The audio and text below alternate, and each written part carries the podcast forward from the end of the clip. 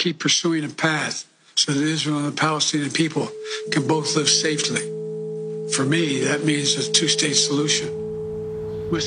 Questa puntata non è su una storia, è su quello che sta accadendo intorno alle storie che si possono raccontare da qui i negoziati per la liberazione dei prigionieri, i negoziati per un cessate il fuoco, i negoziati anche per la discussione dell'ipotesi dei due stati, che era sparita, ma che gli americani, cioè l'amministrazione Biden e il suo segretario di Stato Anthony Blinken, hanno ritirato fuori. Now, we have no illusions about how hard it will be to achieve a two-state solution. But as President Biden has said, we cannot give up on peace. Sono ovviamente tutti negoziati, tutte discussioni intrecciate tra loro.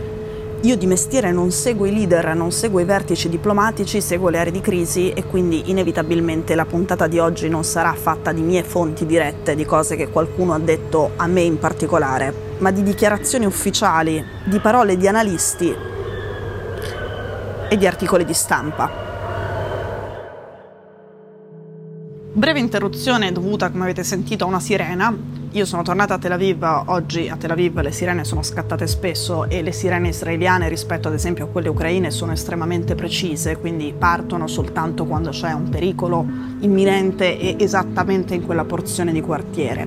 Oggi è successa una cosa strana, rara, un razzo di Hamas che lancia razzi contro Israele a migliaia da quando c'è stato l'attacco del 7 ottobre, un razzo di Hamas ha centrato in pieno una palazzina di Tel Aviv.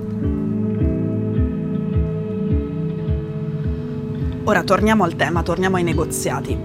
Tutte le diplomazie del mondo stanno parlando di quello che succede qui. Molti dicono di voler o di poter fare qualcosa, ma gli attori davvero in grado di fare qualcosa sono tre gli Stati Uniti che hanno una leva incredibile nei confronti di Israele e poi il Qatar e l'Egitto, gli unici che sappiano parlare con Hamas.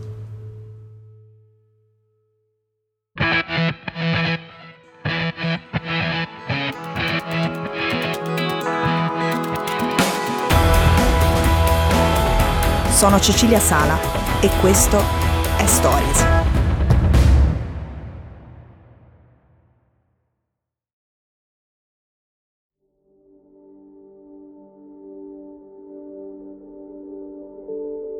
Hamas does not represent, let me say it again, Hamas does not represent the vast majority of the Palestinian people on the Gaza Strip or anywhere else. Partiamo da Joe Biden, che è sempre quello che ha ottenuto che Israele riaprisse un poco i rubinetti dell'acqua potabile per Gaza, che ha ottenuto l'accesso a Gaza di un po' di tir con degli aiuti umanitari. Pochi, ma che comunque spezzavano la promessa dell'assedio israeliano, la promessa del ministro della difesa Gallant che diceva no cibo, no acqua, no luce. Biden ora fa un passo in più e dice che mentre si distrugge Hamas, bisogna contemporaneamente costruire un progetto politico per il futuro dei palestinesi. Ha rilanciato l'ipotesi che sembrava ormai morta e sepolta dei due stati per due popoli.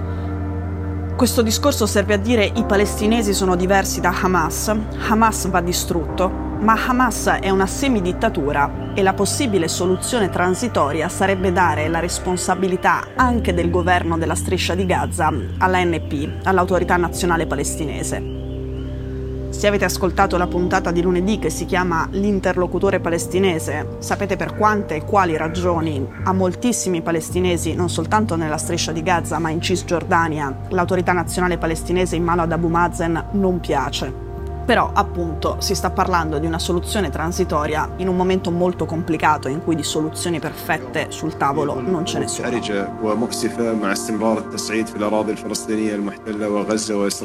Il Qatar probabilmente è l'attore di queste negoziazioni e il mediatore più interessante. È il mediatore di tutti i negoziati più improbabili, o che almeno sembravano improbabili fin quando non sono stati fatti, degli ultimi anni. Primo esempio, a Doha, in Qatar, ci sono stati negoziati tra i talebani afghani e l'amministrazione americana che fino a quel giorno erano nemici assoluti e che in realtà sono rimasti nemici anche dopo. Secondo esempio, in Qatar c'è stato lo scambio di prigionieri tra Stati Uniti e Iran, cioè tra due paesi che non hanno rapporti diplomatici, che non si parlano dalla rivoluzione islamica del 1979. Lo scambio di prigionieri c'è stato a settembre e oltre allo scambio di prigionieri prigionieri, per il Qatar passava anche lo scongelamento di 6 miliardi della Repubblica Islamica che erano depositati in una banca sudcoreana e che facevano anch'essi parte dell'accordo. Terzo esempio, la liberazione di pochi ostaggi con il doppio passaporto sia israeliano sia americano da parte di Hamas negli scorsi giorni. Anche lì la mediazione degli Stati Uniti e di Israele è passata attraverso il Qatar.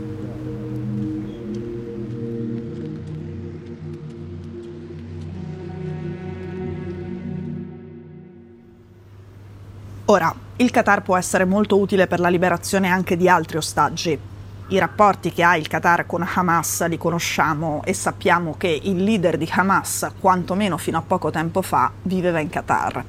Però c'è una distinzione importante da fare. Ci sono vertici di Hamas che vivono in preziose ville all'estero, soprattutto in Qatar, e poi ci sono i capi militari, i comandanti e i soldati semplici che stanno nella giungla sotterranea di Gaza fatta di tunnel e che rischiano di morire sotto le bombe israeliane e in un'operazione di terra israeliana che il primo ministro Netanyahu dice essere imminente.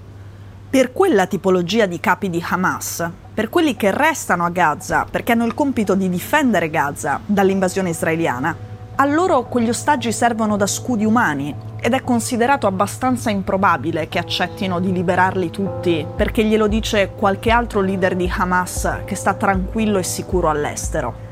Ecco, uno dei problemi della mediazione del Qatar è che il Qatar è più in grado di parlare con i leader di Hamas che stanno lì ed è più difficile che riesca a convincere i capi di Hamas che stanno a Gaza.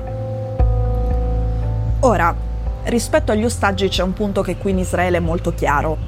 Fin dal principio, fin dal 7 ottobre, quando gli ostaggi sono stati trascinati dai kibbutz nel sud di Israele dentro la striscia di Gaza, all'estero in moltissimi hanno subito invocato una liberazione di massa di prigionieri politici palestinesi nelle carceri israeliane per riavere in cambio gli ostaggi presi da Hamas. La cosa chiara qui in Israele è che ci sono due problemi. Uno, che Hamas vuole i suoi miliziani, non vuole prigionieri politici, o quantomeno vuole anche i suoi miliziani. Due, che fino a ieri Hamas non ha chiesto lo scambio di prigionieri, ha chiesto la fine dell'attacco a Gaza e la fine delle bombe su Gaza. Lo scambio di prigionieri è una cosa che tanti israeliani volevano che il loro governo proponesse, non una proposta di Hamas.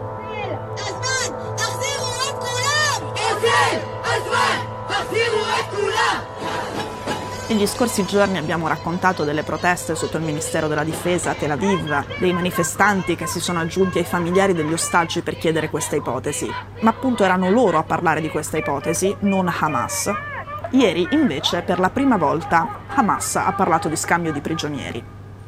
La reazione del governo israeliano non è buona, nel senso che i funzionari, adesso lasciando per un attimo perdere i politici, dicono che quando una delle due parti in una negoziazione cambia richieste in continuazione e aggiunge nuove richieste in continuazione, quella negoziazione è su un binario morto. I messaggi e le richieste sono in realtà propaganda verso l'esterno, non sono dentro una vera trattativa. Ecco, questo ci riporta al punto precedente, al fatto che è molto difficile immaginare, mettendosi nei panni dei capi, dei comandanti, dei soldati semplici di Hamas a Gaza, che vogliano davvero liberare gli ostaggi. Perché l'invasione di terra è già stata promessa, Netanyahu ha detto che ha già deciso la data con il capo di Stato Maggiore, e a loro quegli ostaggi servono. E i funzionari israeliani dall'altra parte pensano, l'unico modo per provare a liberarne alcuni, quelli che sopravvivranno, è andarli a prendere. وقد أكدت مصر وتجدد التجديد على الرفض التام للتهجير القسري للفلسطينيين ونزوحهم إلى الأراضي المصرية في سيناء. Gli ultimi a cui guardare con attenzione sono gli egiziani.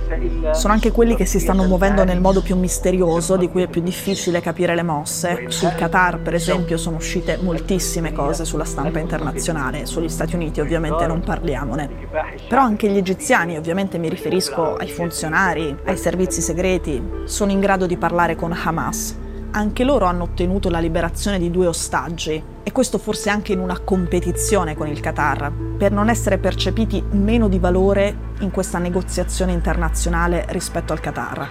Gli egiziani poi controllano l'accesso a Gaza, tolta Israele, che ovviamente ha bloccato qualsiasi accesso, se entrano o non entrano aiuti umanitari a Gaza lo decide l'Egitto e questa cosa è molto importante per Hamas. Anche perché sappiamo che ha rubato spesso dagli aiuti umanitari per i propri miliziani e anche per i propri scopi militari.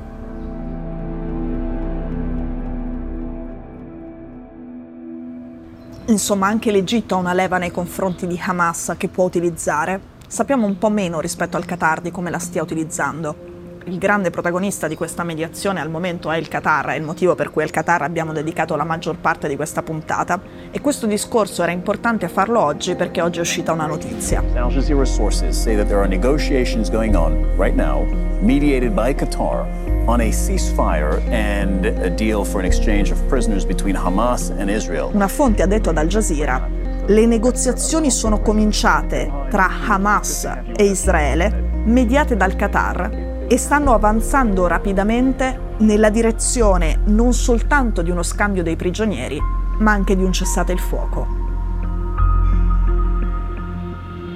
Un'osservazione però importante da fare rispetto a questa notizia che potrebbe essere uno scoop mondiale.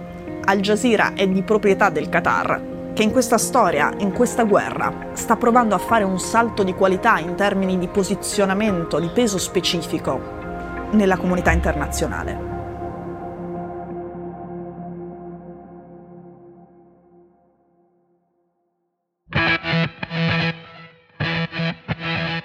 Stories è un podcast di Cora News prodotto da Cora Media. È scritto da Cecilia Sala.